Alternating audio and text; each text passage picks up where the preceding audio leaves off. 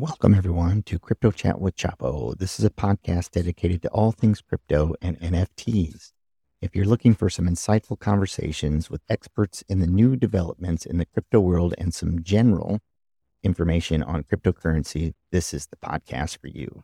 I discuss all things crypto related through the lens of NFTs, crypto, and its leaders in the space. If you're interested in learning, we have you covered. It's unbiased information, little more laid back than the typical crypto podcast. Join me and come chat with us anytime for insightful, irreverent, and all around fun about the latest and greatest in crypto. Hey, what's good, everybody? Today is Friday, December 16th, 2022. This is episode number 135 with Crypto Chat with Chapo coming in to you today on this very chilly Midwestern day. You know, we've got to give the weather update, of course. Um, very windy, very chilly.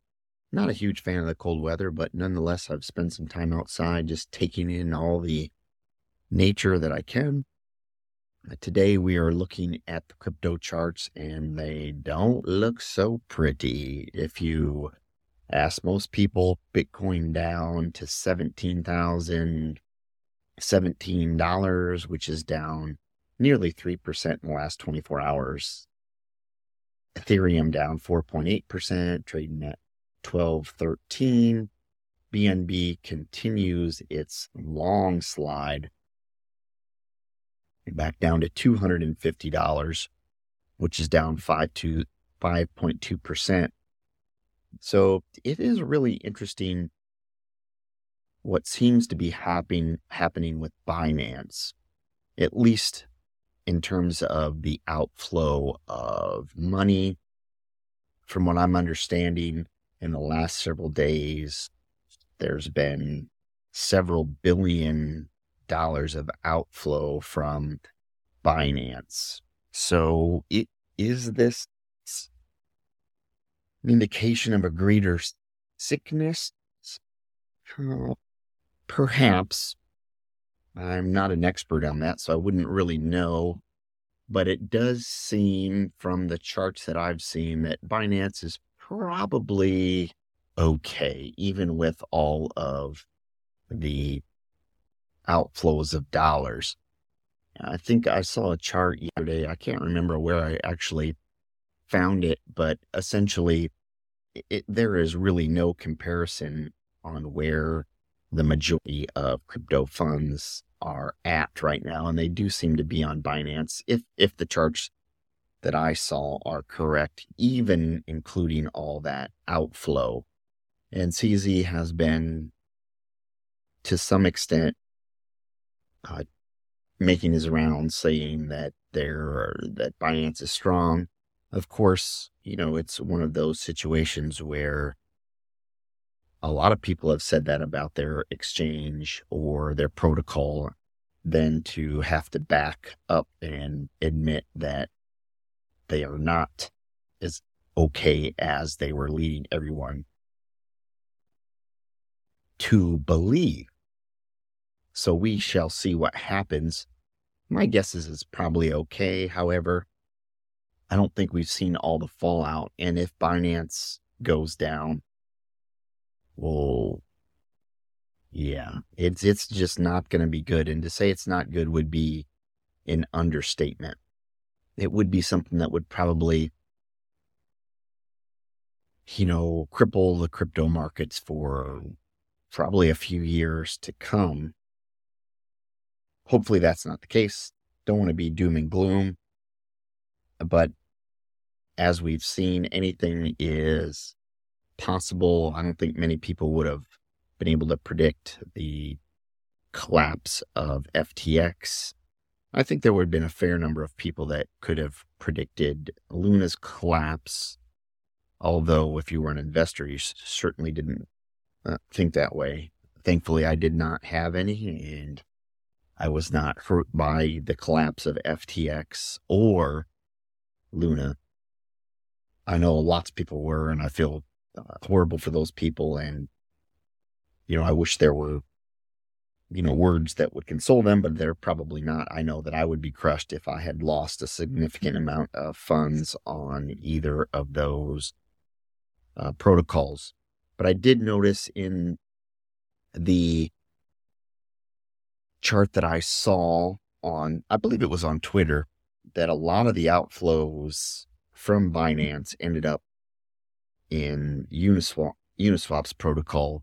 So that will be interesting. I think what maybe a lot of people did was take out funds, then can either convert it to ETH or a stable coin using Uniswap. I know I took off almost all of my crypto off the ex- off exchanges way way back when the Kraken, I believe it was the CEO or co-founder, one of them of Kraken, essentially said, you know, this is probably a good idea to do. And so, even though I have accounts at those other places, I have not actually, you know, kept any funds on any of those exchanges. So, it, you, you want to do what you think's best for you, but that's that's the stance that I am taking. All right, let's before we move on, uh, dude, I don't think there's any other protocols that I want to highlight today. You know, most most are down essentially when it comes to the market. Solana's down five percent, Uniswap's down almost six percent, Avalanche down six percent, Chainlink down five percent. Everything, Algorand down nine percent. Not everything, but the vast majority of tokens are not looking good today, price wise. Is that an opportunity for you to buy? I mean, it probably is. Not financial advice, just something to think about. It looks like the trending coins magic is up 11% at 66 cents. I've, t- I've said, talked enough about that. Near protocol is down to $1.52, which is down 11%. So that price action is looking pretty good. It looks like the other big news, and this has kind of been happening, the Neutrino USD is has you know long been depegged, I guess. It is trading at 54 cents. So that's not good. Not good at all for Neutrino. So I would expect that that is on the verge of collapse. And I'm not sure that's going to come back, but we shall see. All right. Let's talk about the project I wanted to cover today. Excuse me. I still look got a little bit of a cold there and I'm trying to work through. The project that I came across, of course, on my Twitter explorations is a project called LandX. On its Twitter at LandX Finance, the Perpetual Commodity Vaults protocol bring awareness to food scarcity and corn, wheat to join Land X Farmers Guild. Sounds interesting, but what exactly is that protocol? So we're going to find out. I'm going to run you through that. It's coming to Ethereum in the first quarter of 2023. And originally I came across some info on this. It was probably last week, and I just marked bookmarked it to come back to it. And then this morning or last evening, I think I came across a thread by at Eli5 underscore DeFi on Twitter. This person put together a fantastic thread on Land X. But I'm going to read through a general explanation of what um, Land, Land X is. And you can check it out it's in testnet right now. You could actually go claim some testnet tokens to participate in the protocol. I mean, I'm not assuming that there's any kind of airdrop of tokens. It just gives you an opportunity to mess around with the protocol. LandX is a decentralized protocol, and their aim is to close the gap between farm land owners and crypto investors. So, actual farmers through the use of blockchain based perpetual commodity vaults. And the vaults are essentially tokens that trade at a market determined principal price. And the holder of the token receives a daily yield of the underlying commodity in perpetuity. LandX is built on Ethereum, as I said. So that means, of course, all the transactions are conducted through a peer to peer system without the need for a third party, which is always a good thing.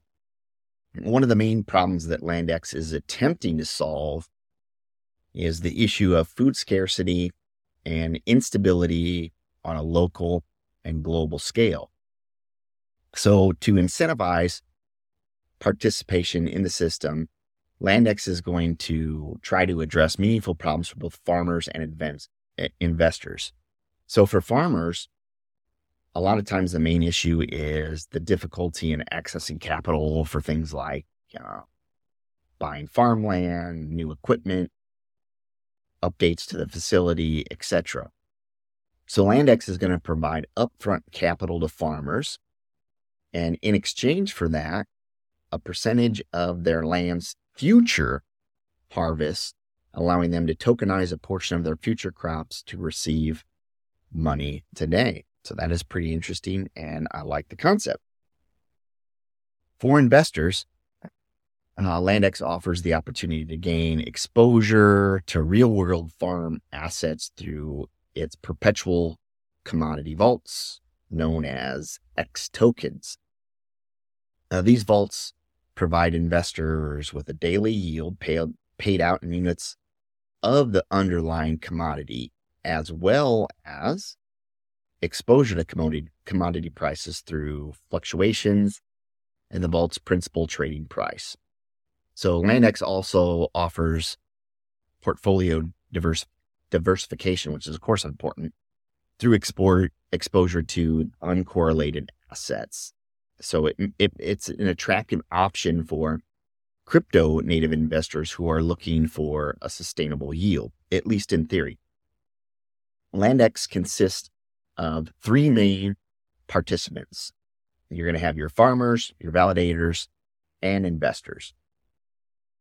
Farmers are going to commit a portion of their land crops to share to Land X in exchange for capital from investors with their commit, committed secured commitment is going to be secured through a lien on the underlying farmland.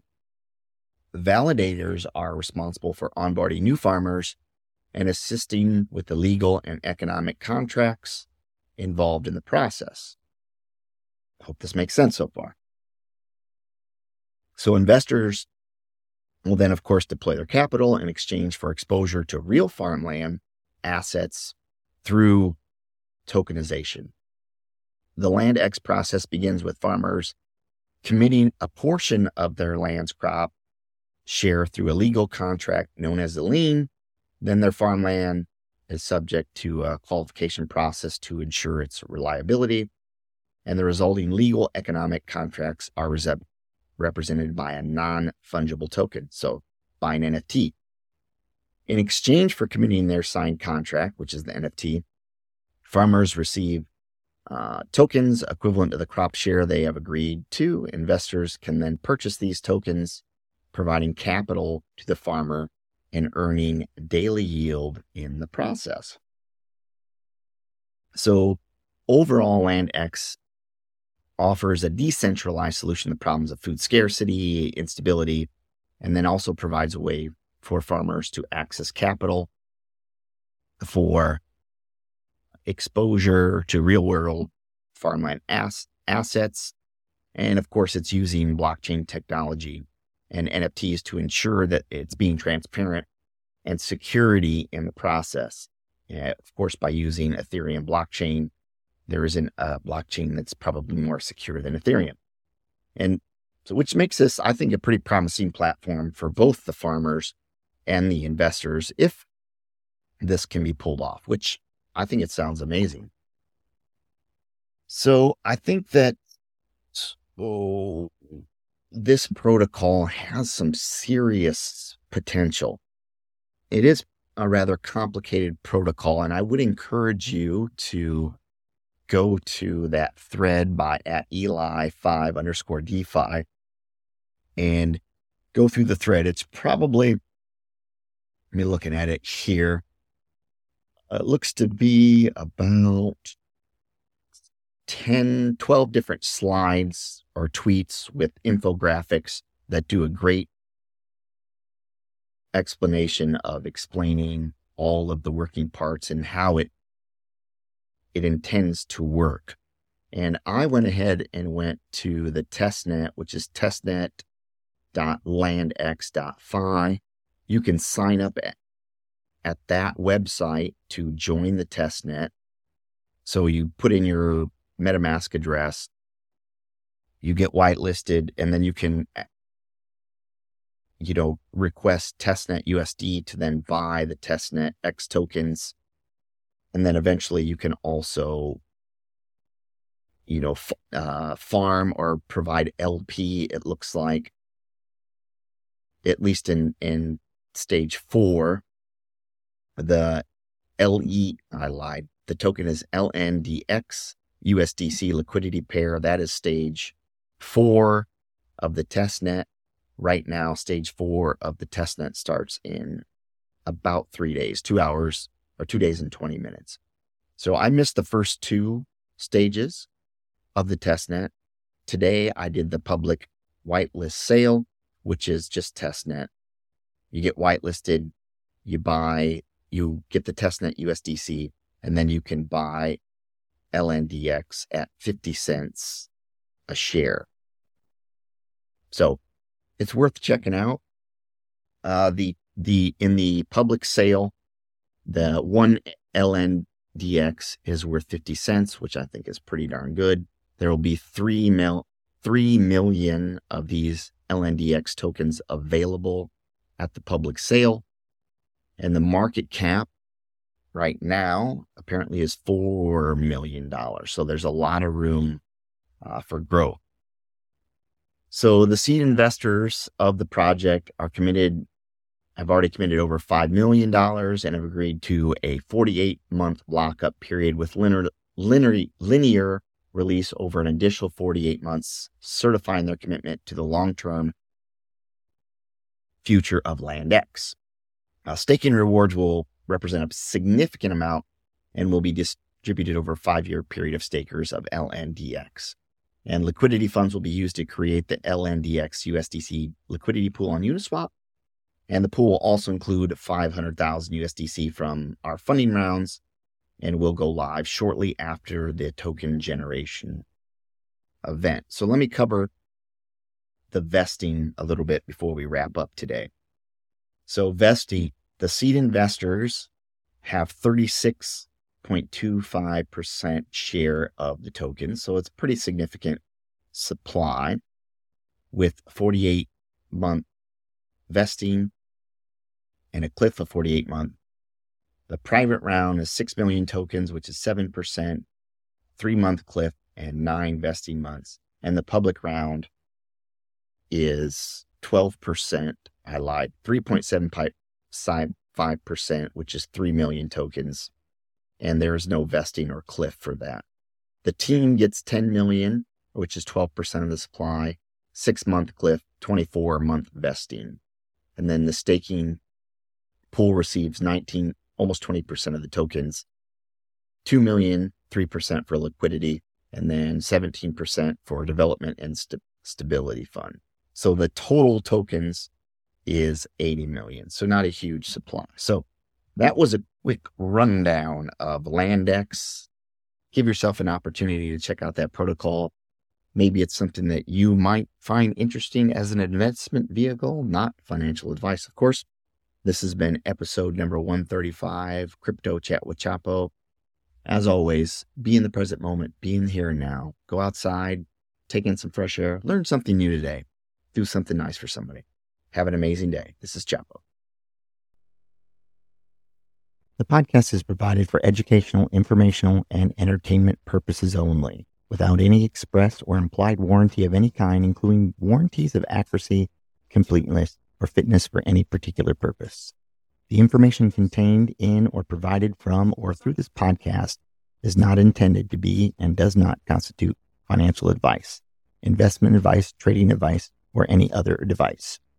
You understand that you're using any and all of the information on this podcast or through this podcast at your own risk.